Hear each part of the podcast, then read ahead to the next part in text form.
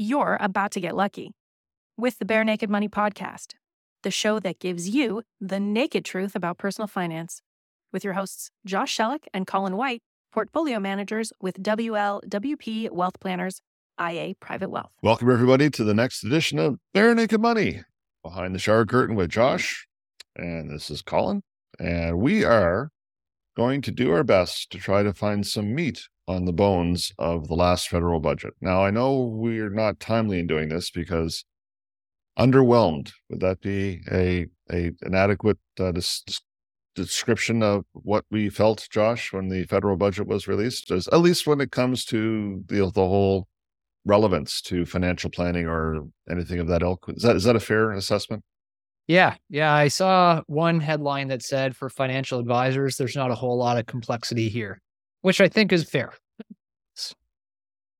Which makes it hard to try to generate content, but we're that dedicated to the cause that we're going to turn this into content. So, Josh, why don't we start talking about what wasn't in the budget? Okay. Uh, from our perspective, a couple people asked me, did they make any changes to the capital gains inclusion rate? We've been talking about that for a few years now. And what wasn't there? Well, no changes to the capital gains inclusion rate. So if you have capital gains, you're still paying at a 50% inclusion rate going forward. I wasn't that surprised this year because it seems like the chatter had died or died down over the last year on that, but that was a notice uh, noticeable absence for me. So what did we learn from that, Josh? Did we learn anything from the fact that this wasn't included? Was there was there a lesson there? Well, I think this lesson's been learned two years in a row now is maybe you don't make financial planning decisions based off of what, what might happen in a budget because those budgets are politically motivated. I think the chatter, to be honest, is politically motivated as well. I've I I am a pretty big sports guy, and I've heard multiple times over the last few years that teams will advertently link something on Twitter, just kind of through their backdoor channels, just to see what the the public reception is, and then they'll make the decision after the fact based on what that public perception is. So that may have been a little bit of gamesmanship going on here over the last couple of years, just to get your finger on the pulse before you actually release something.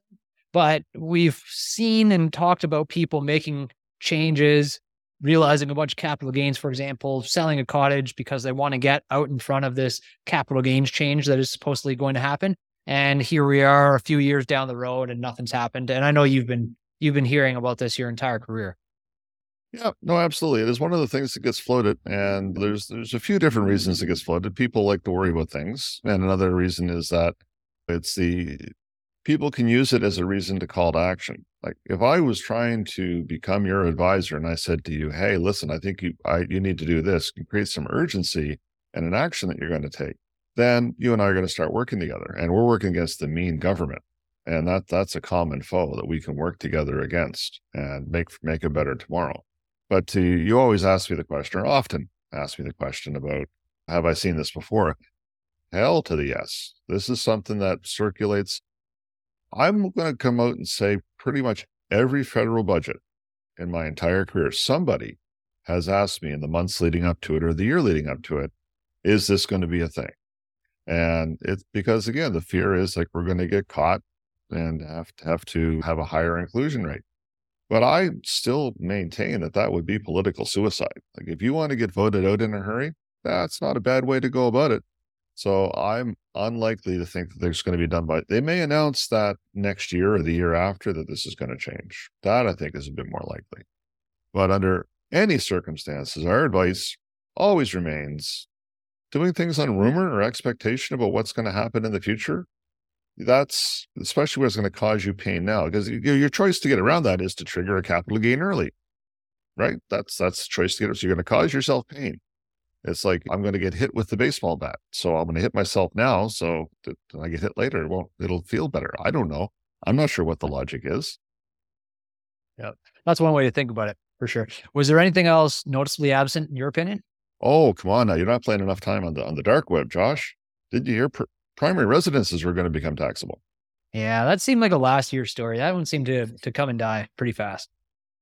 Yeah, but but they did actually. Well, and this is ooh, look a segue. Watch this. This is a, this is a art of telling a story. There there was more chatter about owning additional houses and flipping houses and things of that nature. So there was some changes uh, when it comes to those kinds of things. So housing was featured in the budget, at least a little bit.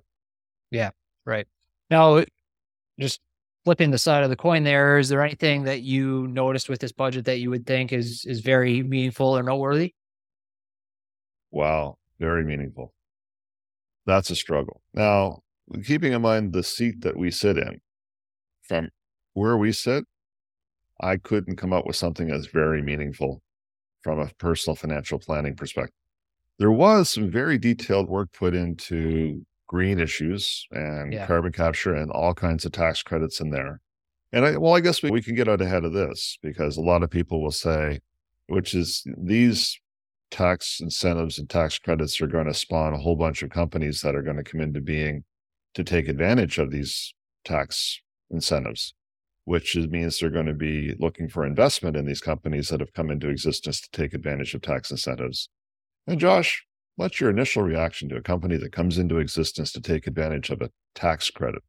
Don't, don't we don't we have those already? we do, but yeah. you know, is that typically where we find our strongest investments in a highly subsidized niche industry that's brand new? No, no, you wouldn't. You wouldn't. You wouldn't. You wouldn't find us uh, fishing a lot in that pond. That's for sure. Probably not gonna breed the best of the bunch. I would say when you have extra money being thrown at something, yeah, it's it's gonna create some inefficiencies there, probably from from the business side of things. Like just if you give me a whole bunch of money, I'm gonna go find a business model that will take advantage of that money that's that's what I'm to do. And that's it seems to be if I had to guess what's going to happen with this uh, these green initiatives. Now that could be great for the environment and it could be great for the economy as a whole and it could be great for the progress on the technology front. It doesn't mean it's going to be a great investment. If the government needs to subsidize something, that means that there's not enough profit created on its own to incentivize people to go there. Yeah, the, the, challenge is when you watch companies develop for not a pure profit motive and they can't survive in the actual open marketplace, then you know what? There's a policy argument that they're helping. But again, from an investment perspective, it's really, really difficult to see something successful there because they're they're they're scoring themselves in something other than being able to swim in the big pond. So um, yeah, I don't I don't think that this is going to this is going to generate certainly some investment activity, but I don't think it's going to be solid investment activity that the average retail advisor is going to want to get involved in. Great new ideas are wonderful, but what you want to invest in is profitable companies at a good price. And when you see a profitable company at a good price, that should have your attention. A brand new company that's operating on government subsidies, no, that's that doesn't tend to be a good recipe to begin with. The other thing that was in there, Josh, is the, and again, I don't even understand it because this seems to be so opaque. Was the employee ownership trusts? Did you see that that thing? Yeah, I did. Read about it quickly, a bit over my head, so I kind of moved on. I don't have a lot of hmm. insight on that one. Well, it, it basically is if all the employees get together and want to buy a company, but it has to be all the employees, and there's there's some really really strict guidelines And I started trying to imagine a situation where it worked, and I really couldn't come up with one easily. So, yeah, I don't think it's got a practical application that I'm aware of that affects anybody's personal financial. Unless you're an employee that actually gets to buy a company with it, then maybe maybe that's the thing. But again, that, that didn't seem to be a thing that that a whole lot of people would be affected by. Right. For me, my first thought was sort of big picture. What does this all mean? The the budget as a whole. And the biggest takeaway for me was if we look at this from a very, very high level perspective, the budget is increasing the deficit. And a higher government deficit is, can I say, is by definition inflationary? Is that fair? You have to get on a couple buses to get all the way to your final point there. But yeah, I, I would say that that's a reasonable number of transfers that you would take that would get you there. Yeah, I, am willing to accept the premise. So maybe it's not the strict definition of inflationary, but it is. There, there's some connotations there that relate higher government spending with with inflationary um, activity. On the other hand, a more constrained budget deficit would be, or less government spending would be deflationary. And we are in an inflationary time right now, and everybody is complaining about inflation. And actually, the budget explicitly tried to attack some inflationary areas, but the budget itself was inflationary because it's a higher deficit. So that seemed to be a little bit counter to what I would have expected, or maybe maybe not expect is a strong word, but hoped for is maybe uh, what I would say. But maturity is creeping in, Josh. Your expectations are being lowered. This is how you you you make it into your later years. You have to lower expectations. No, I mean we live in a democracy, so this had to be popular. So that's why you saw a, a grocery rebate. Yeah, that was just a fancy way of saying we're going to give you all some money because it doesn't have to go to groceries. It's it, it, it's all in how they're positioning it. It's a so, marketable way. It's not. It's not a fancy. It's a uh, fan, fancy and marketable way of saying yes. we're going to give you some money, right? Well, uh, uh, again, people feel bad, and government's part of government's job is to make people feel better, and that's what I listen. I will jump on the other side of the fence and argue pro government. This is this government, especially during the pandemic, did everything it could and stuff it shouldn't have done to make everybody feel better. And at a certain point, you need a hug and they're but they're still giving us hugs and and maybe the time for hugs is past and we need to move on to something else like a bit of tough love perhaps and i don't know if they have that gear yeah you need discipline as well as love i, I believe when you're rearing a child Ooh, oh, here we go. Josh is going to go into child rearing now. I can't wait for these conversations. This well, is I, great. Hey, I just I just know the one side of it. if, if it was nothing but love that would shower on me, I think I would have turned out pretty poorly. But yeah. I, I, got a fair fair amount of both in my life. So yeah, well, I, listen, uh, it, it's missing the the one the other other side of that. I think, right? Yeah, but I think we can go into the weeds and find, hey, look, I can give you one universally positive thing. You can pull money out of RESPs faster. Oh yeah, and I like that one too. I like that yeah. one too. I, I don't know about you, but I found that look, I, I'm I'm finding six figure RSPs or ESPs now on a fairly regular basis. So if you're making it easier to pull money out of that in uh, a, a, quicker way, I think that's a good thing. Like you're encouraging people to save for their children's education, but then on the other side, you're making it hard to get the money out. Make it an easier, good thing. Two thumbs up from me. Yeah. Well, they also extended the ability for the ownership of RDSPs, there was a temporary measure that was put in place that's been extended, which again seems to be, and RDSPs are a wonderful thing. They really are uh, a wonderful planning tool for those who can take advantage of them. So they made those a little bit better. I'm talking marginally. Like I'm not, like yeah. be, I'm really scrounging here. Like I'm really scrounging for stuff that might be somewhat relevant. I mean, they fixed Bill C208, which was the inter, inter, intergenerational transfer of a business that was on the books, but it was on the books badly and people were were abusing it. They fixed that. But the alternative minimum tax is now a thing. Yeah. Well, I mean, it's been a thing for a while. Nobody, nobody's ever actually paid it in the entire history of that. No, no, in the entire history of that true? tax, there's never been a taxpayer who's actually because it's a refundable tax, so you can refund it over time. So anybody that's ever got caught paying it, yeah. again, according to tax ex- experts that I I've talked to, the entire history of it, it's always been refunded basically over time because yeah. you, you get to claim it against future taxation. So they made it so it actually has some teeth now and they've expanded the application of it. So you, it might be, that's going to potentially be a planning aspect of things that's a little bit more important. Now, it typically only shows up when you're claiming a large capital gain or you've got other some large tax favored transaction that's going on. AMT will show up but it does increase the complexity of your tax planning a little bit because now it is something that you want to keep an eye on more yeah. so than in the past. I, I'm sure someone out there is going to challenge you on that claim that nobody's ever paid it. I'm sure that there's somebody out there that has, but uh, it, certainly it's not something that comes up a whole lot, and it it seems like it's going to come up even less often based on the changes that they've made. But it might, to your point, have a little bit more teeth when it does come up. The situations where I have seen this come up in the past are, I think, as you were alluding to, somebody sells a business gets a large capital gains exemption selling a business or could be a farm property or fishing property as well. That's where I think that this is going to come into play most often. Uh, you could, I guess, have it, a large um, uh, charitable donation as well that could create this, but generally you have a bit more control over that, the timing of that and the size of those things. So it will come up. It's not going to come up very often for business owners. I feel like it's probably most relevant. Yeah, but you know, it, it does go back to it. It does change. It can change the tax planning of that end of the spectrum.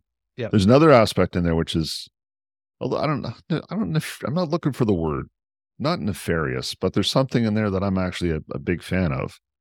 But it's not out and out saying you can't do some things. There's now they're, they're working on a reported list of reportable transactions. These are things that the taxman's not in favor of, but there's not really a rule against it. But they just like to know that you did it and have it on record so that they've got a shorter list to come back to when they finally do fix the rules because they did change the general anti avoidance rules. So the general anti avoidance rules used to be for any transaction. A general anti avoidance is when the taxman says, Hey, we just don't like what you did. You didn't break any specific rule, but we don't like what you did. So the standard used to be that any transaction whose primary purpose was to reduce or avoid taxes was subject to GAAR to main purpose. So it doesn't have to be the primary purpose anymore. So they've broadened the You sound like the Fed now. You well, sound like the Fed well, with with this yeah, language thing. I, I am. I'm, I'm I'm reading what they wrote. So it's you know they're changing the game because generally any avoidance is there for people who are trying to do very aggressive tax planning. And seen a number of loopholes closed over the years of complicated or complex tax planning, everything from family trusts and, and splitting income with, with minor children to there's been all kinds of things that might, people have spent a lot of money on putting a lot of things in place that have gradually been stamped out over time. So this this reported list of transactions is kind of interesting because they're actually going after some of the stuff we see in the life insurance world, where there's insurance concepts that are floated that are very, very aggressive and on their face seem unlikely. But they're now becoming part of this list of reportable transactions because, again, it, they're just they're trying to make their job easier. It's sort of like they did the, the charitable gifting using art, where you donate thousand dollars and they give you a receipt for ten thousand dollars because the art appraised for ten thousand dollars, even you paid thousand dollars for it. And anyway, there's a whole thing that went on for a number of years that CRA just quietly sat there and sat in the weeds, and then started auditing and overturning all of it. Now, I think they found it a lot of work to go find all of these. So what they're trying to do is just have a cheat sheet. Like, tell me what tell me what you're doing, and that way I don't go looking for you later. I can just I have you on a distribution list, and I can just send the auditor out. Uh, so that's a, a good list to keep track of, and something to remember when you're doing your tax planning. Is this something that's a required disclosure? Because if it is, then maybe you're skating too close to the edge. Yep. Just doing more work for them, I guess, eh? Well, exactly. Oh, they're, they're busy people, provided they, they, they stay on the job all the way through the tax deadline, because apparently they made April a strike month for CRA. So, yeah. We'll wait to see what that does to, to people's tax returns closer to the deadline. Yeah. Well, that that's exciting. It's going to be even harder to get through to the CRA this year. Good stuff. Easy now. We need to be nice. I I was in favor of them, Josh. you, you, need a positive, positive vibes towards our hardworking friends at CRA. Yeah, I, I love them. I love them for sure. So moving on from that, what does the liberal government have against financial institutions? Uh, I, I don't think that's a fair way to frame the question. I, okay. I think it's a, where can we get away with getting more money? I, I think is how most governments work. I'm not even going to label this as liberal. Most governments work this way. It's taking from the rich guys and giving to the poor guys.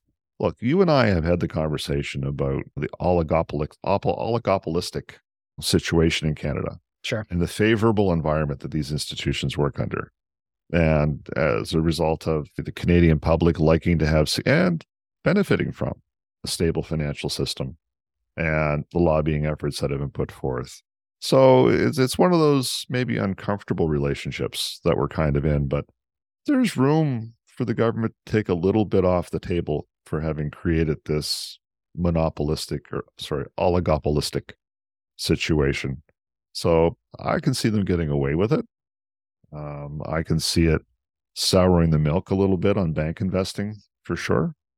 Um, and also the, the, the tax on share buybacks was something else that you actually made a very good point of, on during one of our portfolio manager conversations.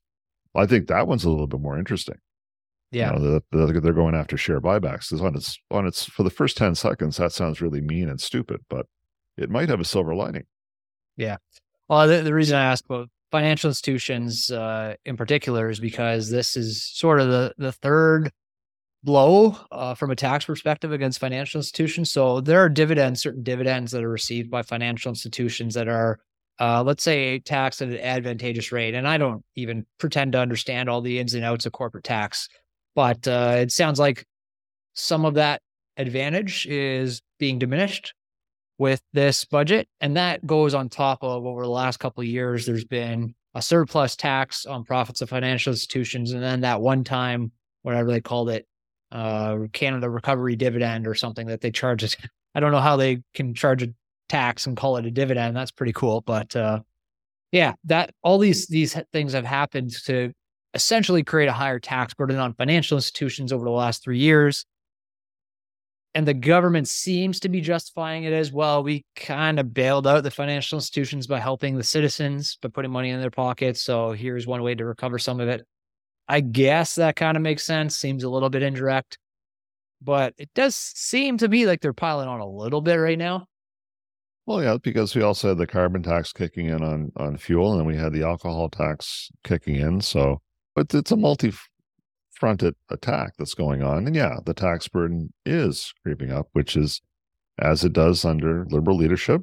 And we need we go through periods of time like this, and we hope that it balances out with a different government in the future, and they go in the other direction too far, and then we make fun of them. And again, the way I describe the, the system in Canada is you got a car that's kind of wobbling down the road. It sometimes is wobbling towards the left ditch, and then you, you want to change drivers, and then it wobbles towards the right ditch. As long as you can keep the car somewhat on the road in the right direction, you're good. But it's always going to be veering towards one ditch or the other. And our job as voters is try to try to keep the car somewhat in the middle and headed in the general direction we want to see it go. Your Canadian government always veering toward one ditch or the other. well, this is why I'm not in charge of actually naming any of the the, the, the new things they come up with in the budget because they don't like my ideas. Yeah. Any other highlights or lowlights or some type of lights in there, Colin? Well, I wanted you to repeat your comments you made on the the share buyback. Uh, well, yeah. So the, the share buyback, this is a tax that was introduced. Uh, was it last budget that they introduced this? 2022? they talked about it. I think this is the initiation of it, or okay. since beginning this year or something. But yeah. So for all institutions, not just financial institutions, there's a, a 2% tax on the amount of, I guess, aggregate dollar value of share buybacks that they're doing. Now, my thoughts, and they continue to, to be this, is that this is stupid because share buybacks is just a way for companies that don't need the cash, the profits that they're generating to return money to shareholders. They could do this in one of two ways. They can either do it through dividend or they can do it through share buyback. It's effectively doing the same thing either way. You're just giving money back to the shareholders. So the government whoever's taxing this, and the US government's doing something similar, I believe, they're basically saying that they don't like money being returned to the shareholders. The company is telling people by doing a share buyback or dividend that they they don't have money, they don't have uses for this money that are effectively generating a high enough return on their investment. So they're giving it back to people so they can look for other spots to invest this money, whether spending money on groceries or reinvesting in other companies that hopefully do have a better return on investment for them. And so this is just one way of them limiting that. Now, what are companies going to do? I think either one, keep more money on their books, or probably two, issue more in dividends. Again, a dividend is the same thing as a share buyback. So I guess they'll probably claim victory when dividends increase at the margin, but I'm not sure it's actually accomplishing what they are setting out to accomplish with this. Well, but you, the last time you made a very interesting observation in that it, it, share buybacks can also affect uh, management compensation. Yeah. So they can they can be motivated to be buying back shares to drive up the share price, which leads to higher compensation for executives, which is not in the shareholder best interest. And in sure. fact, is one of those nefarious games that gets played. And I thought it was an interesting observation, and I think it has some validity to it because you're de-incentivizing that uh, or making it more difficult for an executive committee to justify because again there's more of a tax burden on it. So by pushing it back into dividends maybe you limit, eliminate some gamesmanship. Um, i that's that's completely a hypothesis. I've got absolutely no data to back it up but it seems to be and i completely stole it from you. So it seems to be one of the smart things that if i'm scrounging for the government's not really grabbing money. They're actually doing something really positive that's going to improve everybody's life. If I'm scrounging to find that answer, that's kind of where it leads. It's, Yeah. it's de-incentivizing some executive compensation shenanigans. accidentally is, is the key point there. It's not what they had in mind at all, but they accidentally created something positive. yeah, and, and again, I, I had to travel a little way to get there. So, Yeah. but yeah, that I think that may that that might be a reasonable way you could look at it and say, okay, I can feel better about that. I don't need Yeah. to. You're building a lot of much. bridges. You're building a lot of bridges today, and I appreciate it. You're, it just speaks to your frame of mind, I guess, right now. Yeah, it's exactly very, very lucid. No, very lucid. Yeah. The only other thing I I kind of piqued my interest was that there's going to be uh, dental coverage for uninsured Canadians uh, at a uh, th- those are uh, in the sort of lower income bracket. So to me, this is a positive thing. It's it's probably good for people to walk around without any uh, cavities and clean teeth and all that fun stuff. You're shaking your Are head. you, are you out of your mind? Where are these dentists going to come from? Like, are they going to go down to the dentist store and buy another hundred thousand dentists and give them chairs to put people in to do more dental work? What are they thinking? You, you can't just stop it. It's like it's like, well, yes, we're going to make housing cheaper. No, no, you have to build more houses. You can't just drive up the prices of the houses that are out there. No, I'm sorry, Josh. This one didn't pass my sniff test because unless they have a whole bunch of out of work dentists that they can immediately press into service, I've got. I'm going to get all my dental work done right now before my dentist gets overrun by all these people coming in for dental work. I mean, I know that for a fact because it- it- if if this is what, and, and again, as a human, wonderful idea. I'm I am I am a a, a, a, a, a social liberal when it comes to these things. I think that's a wonderful program, and you're right. It's all kinds of good things, but I'm also practical. Unless you have like a thousands of unused dentists, I don't know how they're going to make this work. How, did did they suggest how many Canadians this is going to benefit? Did you see that? I, I should have looked for that because it's a good point. it's one that I never really thought of. It's like, yeah, we don't have dentists growing on trees, so we probably need to do something about this. Well, exactly. It's it, it's not like well, it's back in my days working in the fishing industry because at one point we had an executive working for the for the for the company National Sea Products. He was with he was from Campbell's Soup, so he would get like a really hot product out there, and, and we'd be selling haddock like hands over fist, and he come back and goes, "Yeah, we need another fifty thousand tons." It's like, well, we don't has fifty thousand ton. Think it, we'll go get it. Like, it's not like tomatoes. It's not like we can go plant more tomatoes. Yeah. there ain't no more fish. It's like, you- just because you sold it doesn't mean it exists. So there, there's a whole thing about do you have it? So anyway, but I didn't even see the timeline on it. That I assume that didn't come into effect immediately. It's coming in over a number of months or years from now. Yeah, I I couldn't tell you exactly. I don't know if it was this year or next year or what. Well, if you have dental work that you need to get done, get off this podcast, stop listening right now, call your dentist and get an appointment because it may be really hard to get at some point in the future. yeah, and, and bring her or him something nice so that they don't go crazy and leave Canada. Exactly. Exactly. Anything else? Final thoughts? No, I think we picked all of the the meat that was to be picked off of that bone and invented some meat. Like, hey, Beyond Meat. There you go. There's the title of this podcast, Beyond Meat. yeah, totally misleading. But uh, well, we won't even call this Beyond Meat. We're going to call this Lab Grown Meat. That's that's something new. There you go. Absolutely. No, I I think that that's all there was to say. And hey, listen, we're always looking for feedback. If somebody thinks we've misconstrued something or we missed something vital in the budget, I'd love to hear about it. Uh, let's let's let's let's start a dialogue and and have an argument. Yeah, I'm not going to hold my breath for that one. All right. Thanks, everybody. Reach out if you have any any uh, ideas for us for future podcasts. Always looking for good ideas. Thanks for being here. Thank you. Based on observation, it seems that the time an investor is most likely to move his or her portfolio to a new advisor is when the old advisor dies. Let us go on record as saying that having a pulse is not a great reason to trust someone with your entire financial future. Stop putting your life in the hands of stillbreathingwealthplanners.com and call us.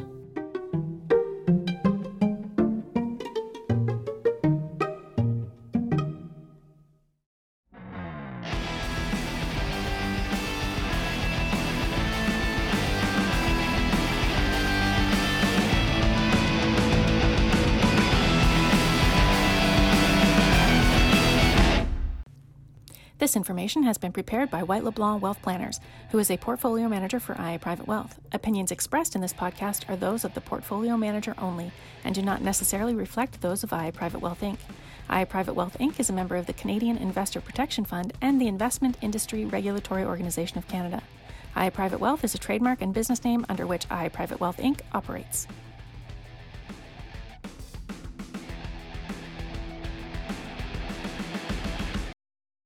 This should not be construed as legal, tax, or accounting advice. This podcast has been prepared for information purposes only. The tax information provided in this podcast is general in nature, and each client should consult with their own tax advisor, accountant, and lawyer before pursuing any strategy described herein, as each client's individual circumstances are unique. We've endeavored to ensure the accuracy of the information provided at the time that it was written. However, should the information in this podcast be incorrect or incomplete, or should the law or its interpretation change after the date of this document, the advice provided may be incorrect or inappropriate. There should be no expectation that the information will be updated, supplemented, or revised, whether as a result of new information, changing circumstances, future events, or otherwise. We are not responsible for errors contained in this podcast or to anyone who relies on the information contained in this podcast. Please consult your own legal and tax advisor.